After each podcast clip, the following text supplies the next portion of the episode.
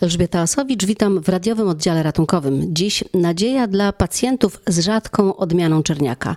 O przełomowym odkryciu zespołu badaczy z dwunastu krajów rozmawiałam z wrocławskim naukowcem, histopatologiem z Uniwersyteckiego Szpitala Klinicznego, doktorem Piotrem Donizym. Zainteresował mnie czerniak błąd śluzowych. Jest to niezwykle, niezwykle rzadka odmiana czerniaka. Stanowi mniej niż dwa procent wszystkich czerniaków. To dlaczego pan się taką rzadkością? Poniekąd dlatego, że mam świadomość dużych braków w wiedzy na temat mechanizmów progresji, na temat mechanizmów powstawania. Chęć pomocy pacjentom to jest rzecz najistotniejsza, bo trzeba niestety zdać sobie z tego sprawę, że jeżeli mamy do czynienia z rzadką chorobą, brak jest ustalonych schematów postępowania, brak jest podstawowej wiedzy dotyczącej tej choroby. To teraz wyjaśnijmy naszym słuchaczom, czerniak błon śluzowych, to w którym to miejscu, gdzie to jest, gdzie występuje, jak on wygląda? Region głowy i szyi i tutaj należy wyszczególnić jamę ustną, jamę nosową, zatoki oboczne nosa, ale też nosogardło. Na drugim miejscu należy wymienić błony śluzowe zlokalizowane w okolicy narządów rodnych u kobiet. Natomiast na trzecim miejscu z punktu widzenia epidemiologii jest lokalizacja w końcowym odcinku jelita grubego. Kłopot z tym czerniakiem polega między innymi na tym, że go nie widać.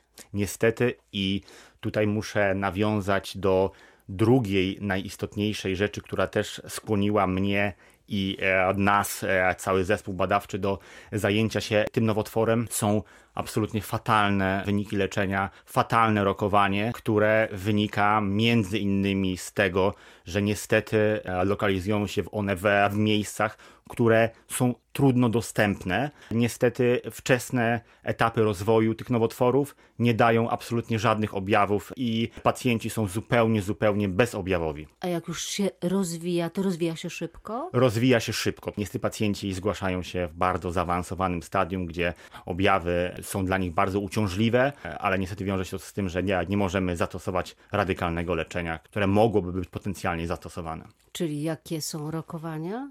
Tutaj należy za każdym razem podejść do każdego pacjenta indywidualnie. Ja przedstawiam globalne statystyki, które mówią o tym, że średnie przeżycie pięcioletnie w grupie czerniaków błon śluzowych wynosi zaledwie dwadzieścia pięć procent do trzydziestu procent. Dla porównania w czerniakach skóry przeżycie pięcioletnie oscyluje w granicach dziewięćdziesiąt procent, więc widzimy ten dramatyczny rozdźwięk pomiędzy tymi dwiema grupami nowotworów.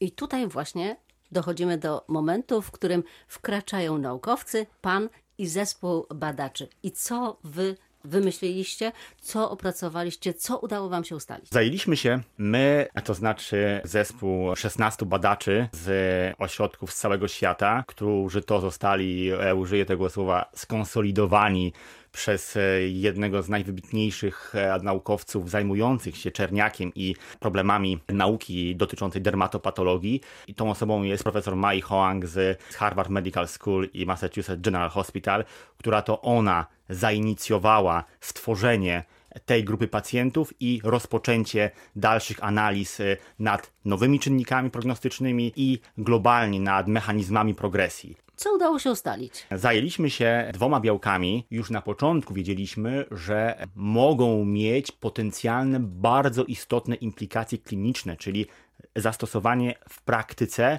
leczenia tych pacjentów. Otóż zajęliśmy się oznaczaniem obecności i zbadania obecności dwóch białek. W jednym z tych białek jest białko P A R P jeden. Jest to białko, jest to enzym, który uczestniczy w naprawie uszkodzeń D N A. Im D N A jest bardziej uszkodzone, tym komórka chce to naprawić, wzrasta ilość enzymu P A R P jeden i jak się okazało, badania w innych nowotworach wykazały, m.in. w raku jajnika, w raku piersi, że wzmożona ekspresja P A R P jeden jest związana z niekorzystnym rokowaniem. Im więcej uszkodzeń D N A, tym większe ryzyko progresji, tym nowotwór jest bardziej złośliwy. Opracowano, wykorzystując modele raka piersi i raka jajnika, inhibitory, czyli substancje, leki, które hamują aktywność białka P A R P w celu zahamowania progresji. I to jest pierwsze białko. Drugie białko to jest białko I D O jeden. Białko I D O jeden jest z kolei enzymem, który jest odpowiedzialny za generowanie immunosupresji, czyli zahamowania odpowiedzi immunologicznej. W dużej części nowotworów organizm sam dąży do zniszczenia, do pokonania komórek nowotworowych właśnie poprzez układ immunologiczny. Żeby nam się słuchacz nie zgubił, są dwa białka. Wy te białka rozpracowaliście, wiecie, za co one odpowiadają. Naszym pierwszym uzyskiem było to, że te białka tam występują w dużej ilości. Wiemy, że one uczestniczą w progresji tego nowotworu. I co się okazało? Wysoka ekspresja P A R P jeden jest ściśle skorelowana z wybitnie gorszym rokowaniem tych pacjentów. Co więcej, jeżeli dołożyliśmy do naszych analiz oznaczenie białka I D O jeden, okazało się, że jednoczasowa ekspresja tych dwóch białek wiąże się z absolutnie fatalnym rokowaniem. To dla naukowca jest na pewno fascynujące, ale dla pacjenta... Dla pacjenta może mieć to następujące implikacje kliniczne. Otóż, jeżeli mamy w danym guzie wysoką ekspresję obu białek, to nasze badania pokazały, że jest to idealna, teoretycznie oczywiście, grupa pacjentów do zastosowania inhibitorów białka P A R P jeden i I D O jeden,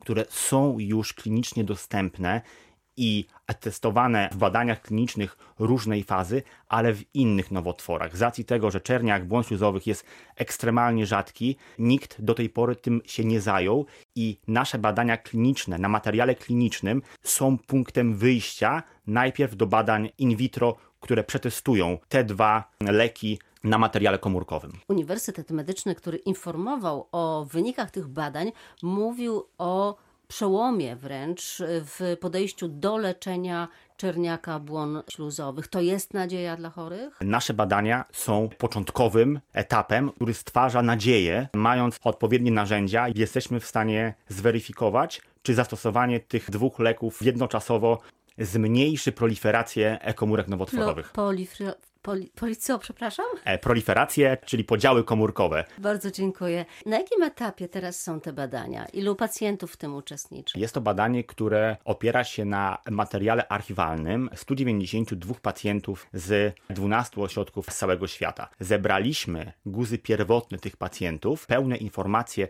o ich rokowaniu i, i w tym właśnie materiale oznaczyliśmy obecność tych dwóch białek. To są dopiero wstępne badania. One dają dużą nadzieję, ale to jest dopiero początek bardzo trudnej drogi do testów in vitro. To są... Czyli jeszcze na razie tego pacjenci nie dostaną, tylko komórki niestety, wyizolowane gdzieś w laboratorium. Dokładnie tak. Niestety od etapu naszych wyników do badań klinicznych niestety to jest bardzo, bardzo długa droga, ale jesteśmy zdeterminowani, żeby to kontynuować. We wszystkich nowotworach stopień klinicznego zaawansowania jest najistotniejszym czynnikiem rokowniczym. Pewnie wy już na to wcześniej wpadliście, ale teraz pomyślałam sobie o tym, czy nie dałoby się jakoś wcześniej wyłapać tego nowotworu? Zupełnie szczerze, mam nadzieję i nasza rozmowa tutaj zwiększy świadomość onkologiczną zarówno pacjentów, ale też lekarzy, którzy na co dzień stykają się z pacjentami, a z uwagi na ekstremalną rzadkość tej choroby i trudną dostępność, a czasami nie włączamy, to mówię też sam o sobie, w spektrum diagnostyki różnicowych pewnych zmian, o których powinniśmy pomyśleć. To na co powinien zwrócić uwagę pacjent albo lekarz? Na pewno dokładne badanie fizykalne połączone z badaniem stomatologicznym i tutaj muszę uwypuklić znaczenie badania per rectum, które powinno być przeprowadzane, gdyż muszę Państwu powiedzieć, że większość czerniaków, które lokalizują się w okolicy, w końcowym odcinku jelita grubego, są dostępne na wyciągnięcie palca. Niestety tak jest. A stomatolodzy są uwrażliwieni bardzo na to, ale wszystkie... Czyli jak stomatolog zobaczy co? Coś ciemnego? To ma kolor jakiś? Wszystkie zmiany barwnikowe. Oczywiście stomatolodzy doskonale zdają sobie z tego sprawę, aczkolwiek zawsze trzeba o tym pamiętać. Jak pan mówi, ja zrobiłam taki ruch po wewnętrznej stronie błon śluzowych jamy ustnej językiem. Sprawdzam, czy tam coś jest. Czy ja mogę to wyczuć? Niestety w początkowych etapach są to Nie. w większości są to zmiany płaskie, niewyczuwalne.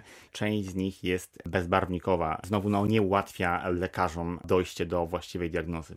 Zanim spotkaliśmy się tutaj w studiu, prosiłam pana o wskazanie, czy też kontakt z kimś z pacjentów, pan przyznał, że to jest trudne albo wręcz prawie niemożliwe, bo... Niestety jest to trudne. Większość zgłaszających się do leczenia pacjentów są w zaawansowanym stadium i niestety są poddawani dość agresywnemu i okaleczającemu leczeniu. Ja chciałbym jeszcze nadmienić jeden bardzo, bardzo ważny fakt. Ja jestem lekarzem histopatologiem, który jest odpowiedzialny za diagnostykę histopatologiczną tych zmian. Nie mam bezpośredniego kontaktu już z pacjentem w trakcie leczenia. Jestem lekarzem histopatologiem, który jest od- odpowiedzialny w Uniwersyteckim Szpitalu Klinicznym za diagnostykę wszystkich zmian pobranych od pacjentów.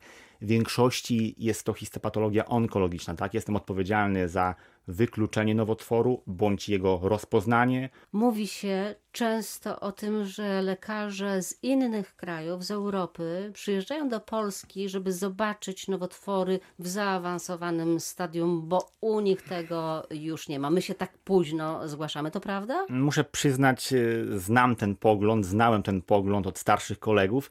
Muszę się z tym nie zgodzić. To na szczęście. Nie, nie jest to prawda. Tak, oczywiście na szczęście nie możemy demonizować aż tak bardzo. Oczywiście Polska w pewnych statystykach odstaje od Europy Zachodniej, ale to nie jest prawda. Stanowimy europejski poziom i skutecznie usprawniamy diagnostykę onkologiczną. Najmocniej dziękuję za wizytę w studiu. Gościem radiowego oddziału ratunkowego był Piotr Donizy z Uniwersytetu Medycznego we Wrocławiu.